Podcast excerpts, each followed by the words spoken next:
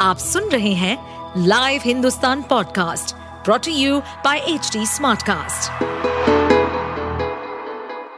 नमस्कार, ये रही आज की सबसे बड़ी खबरें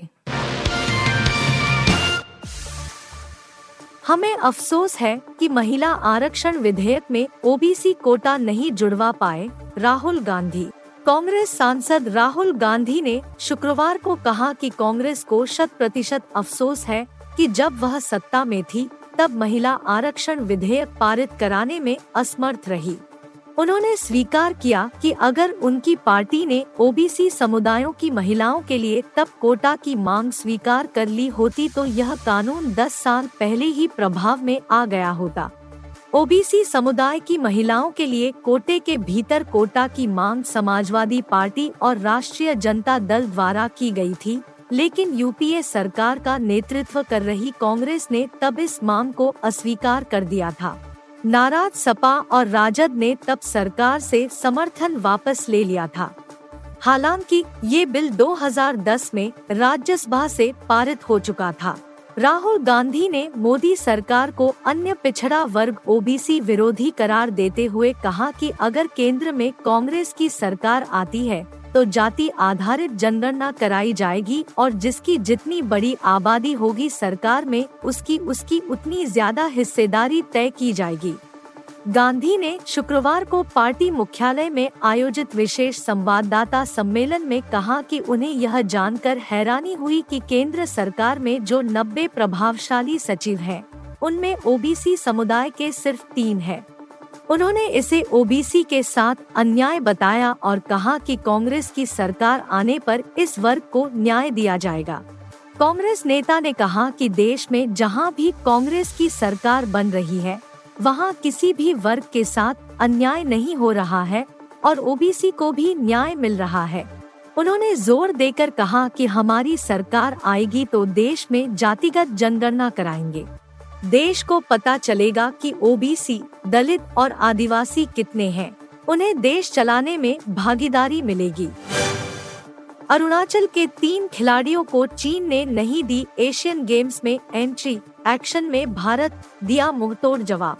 अरुणाचल प्रदेश के तीन वुशु खिलाड़ियों को एशियन गेम्स के लिए यात्रा की अनुमति नहीं दिए जाने पर भारत ने चीन को मुंहतोड़ जवाब दिया है।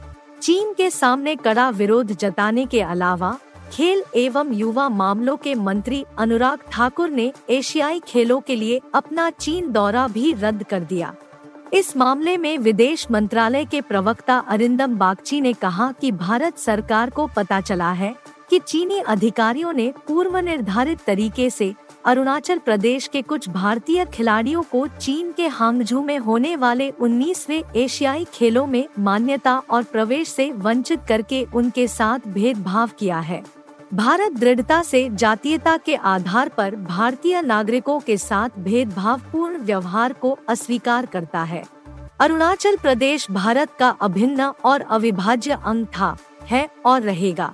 विदेश मंत्रालय के प्रवक्ता ने आगे कहा चीन द्वारा हमारे कुछ खिलाड़ियों को जानबूझकर और चुनिंदा तरीके से रोके जाने के खिलाफ नई दिल्ली ने बीजिंग में कड़ा विरोध दर्ज कराया है। चीन की कार्रवाई एशियाई खेलों की भावना और उनके आचरण को नियंत्रित करने वाले नियमों दोनों का उल्लंघन करती है। इसके अलावा, चीनी कार्रवाई के खिलाफ हमारे विरोध के रूप में भारत के सूचना एवं प्रसारण और युवा मामले और खेल मंत्री अनुराग ठाकुर ने चीन की अपनी निर्धारित यात्रा रद्द कर दी है। बता दे कि भारत के तीन वुशु खिलाड़ियों नेमान वांगसू ओनिलू तेगा और मेपुंग लामगु को चीन ने एशियाई खेलों में एंट्री देने से वंचित कर दिया है। ये तीनों भारतीय खिलाड़ी अरुणाचल प्रदेश से हैं। भारतीय वुशु टीम के बाकी सदस्य जिसमें सात अन्य खिलाड़ी और कर्मचारी शामिल थे हांगकांग के लिए रवाना हुए और वहाँ से चीन के हांगजू के लिए उड़ान भरी। बीते बुधवार 20 सितंबर को टीम के चीन के लिए रवाना होने के दौरान अरुणाचल प्रदेश के खिलाड़ियों को विमान में चढ़ने की अनुमति नहीं दी गई, क्योंकि बोर्डिंग के लिए कोई उचित मंजूरी नहीं थी। भारत में अल्पसंख्यक होना चुनौती भरा पंजाबी सिंगर शुभ के समर्थन में आई टीम सिद्धू मूसेवाला। खालिस्तान समर्थक होने के आरोप झेल रहे पंजाबी सिंगर शुभ के समर्थन में टीम सिद्धू मूसेवाला आ गई है। हाल ही में एक इंस्टाग्राम पोस्ट के ज़रिए टीम मूसेवाला ने पोस्ट किया है कि भारत में अल्पसंख्यक होना बहुत ही चुनौती भरा है। खास बात है कि दिल्ली बेंगलुरु और मुंबई समेत भारत के कई शहरों में शुभ के शो होने थे, जिसे लेकर जमकर विवाद हुआ था। टीम सिद्धू मूसेवाला ने पोस्ट किया, हाल ही के कुछ हफ्तों में हमने हमारे सिख समुदाय में कुछ तनाव महसूस किया है। यह दुखद है कि पंजाबियों से बार बार देशभक्ति का सबूत देने की मांग की जा रही है। भारत में अल्पसंख्यक होना बगैर संदेह के बहुत ही चुनौती भरा रहा है। हमारे समुदाय के प्रति नफरत राजनीति से प्रेरित नज़र आती है, और यह काफ़ी हैरान करने वाला है कि कैसे कई हस्तियों को इन विभाजनकारी बातों में फंसाया गया है। आगे लिखा, सिद्धू ने हमेशा अपने लोगों की बात की, लेकिन बगैर किसी सबूत के उसे आतंकी बता दिया गया। ऐसा ही शुभ के साथ हुआ है। नेक इरादे से पोस्ट की हुई इंस्टाग्राम स्टोरी ने अप्रत्याशित रूप से मुश्किल हालात तैयार कर दिए हैं। यह सवाल उठाता है कि आखिर अल्पसंख्यक समुदाय से आने वाले कलाकारों को क्यों उत्पीड़न या चुप कराए जाने के लिए मुश्किल हालात का सामना करना पड़ता है? भारत में शो कैंसिल होने के बाद शुभ की तरफ़ से भी एक इंस्टाग्राम पोस्ट किया गया था। उन्होंने लिखा, भारत मेरा भी देश है। मैं यहाँ पैदा हुआ हूँ। यह मेरे गुरुओं और मेरे पूर्वजों की धरती है, जिन्होंने इसकी ज़मीन की आज़ादी के लिए कुर्बानी देने से पहले एक बार नहीं सोचा। पंजाब मेरी आत्मी है, पंजाब मेरे खून में है। आज मैं जो भी हूँ, पंजाबी होने की वजह से हूँ, उन्होंने लिखा, पंजाबियों को देशभक्त होने का सबूत देने की ज़रूरत नहीं है। अब बख्शा नहीं जाएगा। दानिश अली से बदतमीजी करने पर भाजपा सांसद रमेश बिधूड़ी को स्पीकर की फटकार। भारतीय जनता पार्टी सांसद रमेश बिधूड़ी के बयान पर लोकसभा में हंगामा जारी है।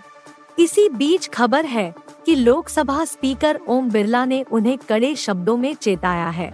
भाजपा सांसद को भविष्य में सतर्कता बरतने के लिए कहा गया है। साथ ही दोबारा इस तरह की बयानबाजी करने पर कार्रवाई की चेतावनी दी है।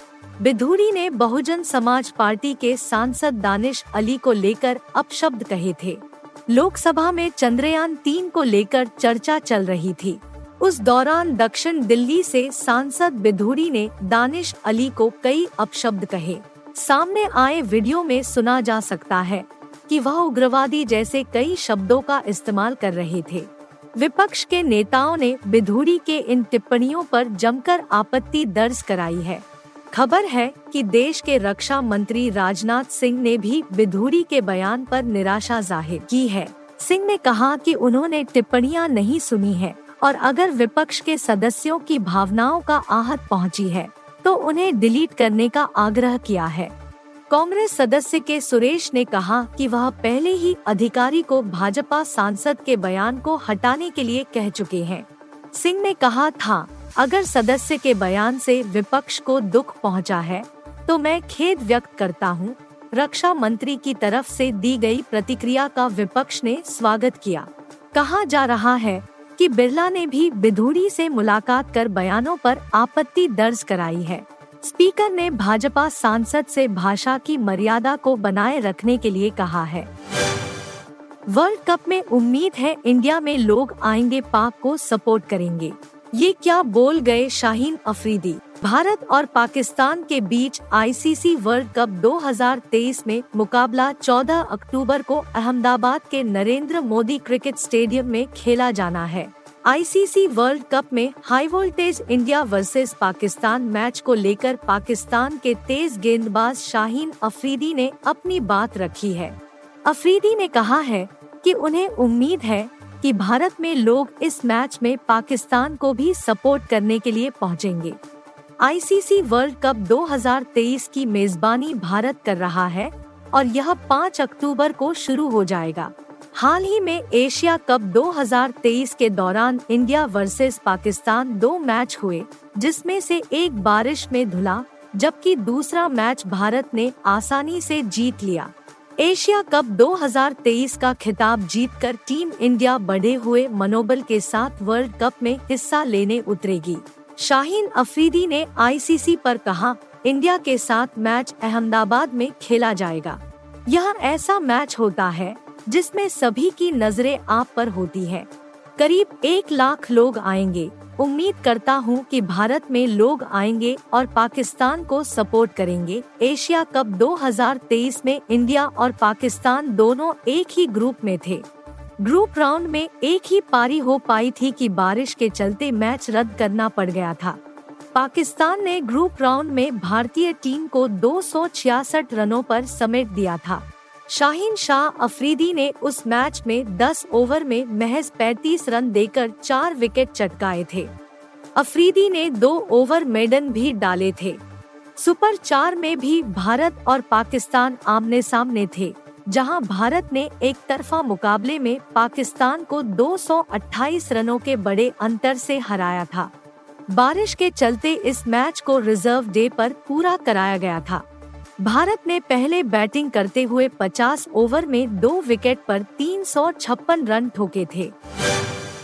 आप सुन रहे थे हिंदुस्तान का डेली न्यूज़ रैप, जो एच टी स्मार्ट कास्ट की एक बीटा संस्करण का हिस्सा है। आप हमें फेसबुक ट्विटर और इंस्टाग्राम पे एट एच टी या podcasts@hindustantimes.com पर ईमेल के द्वारा सुझाव दे सकते हैं। इस पॉडकास्ट पर अपडेटेड रहने के लिए हमें फॉलो करें एट एच टी हम सारे मेजर सोशल मीडिया प्लेटफॉर्म पर मौजूद हैं। और ऐसे पॉडकास्ट सुनने के लिए log on to W W W dot H T smartcast dot com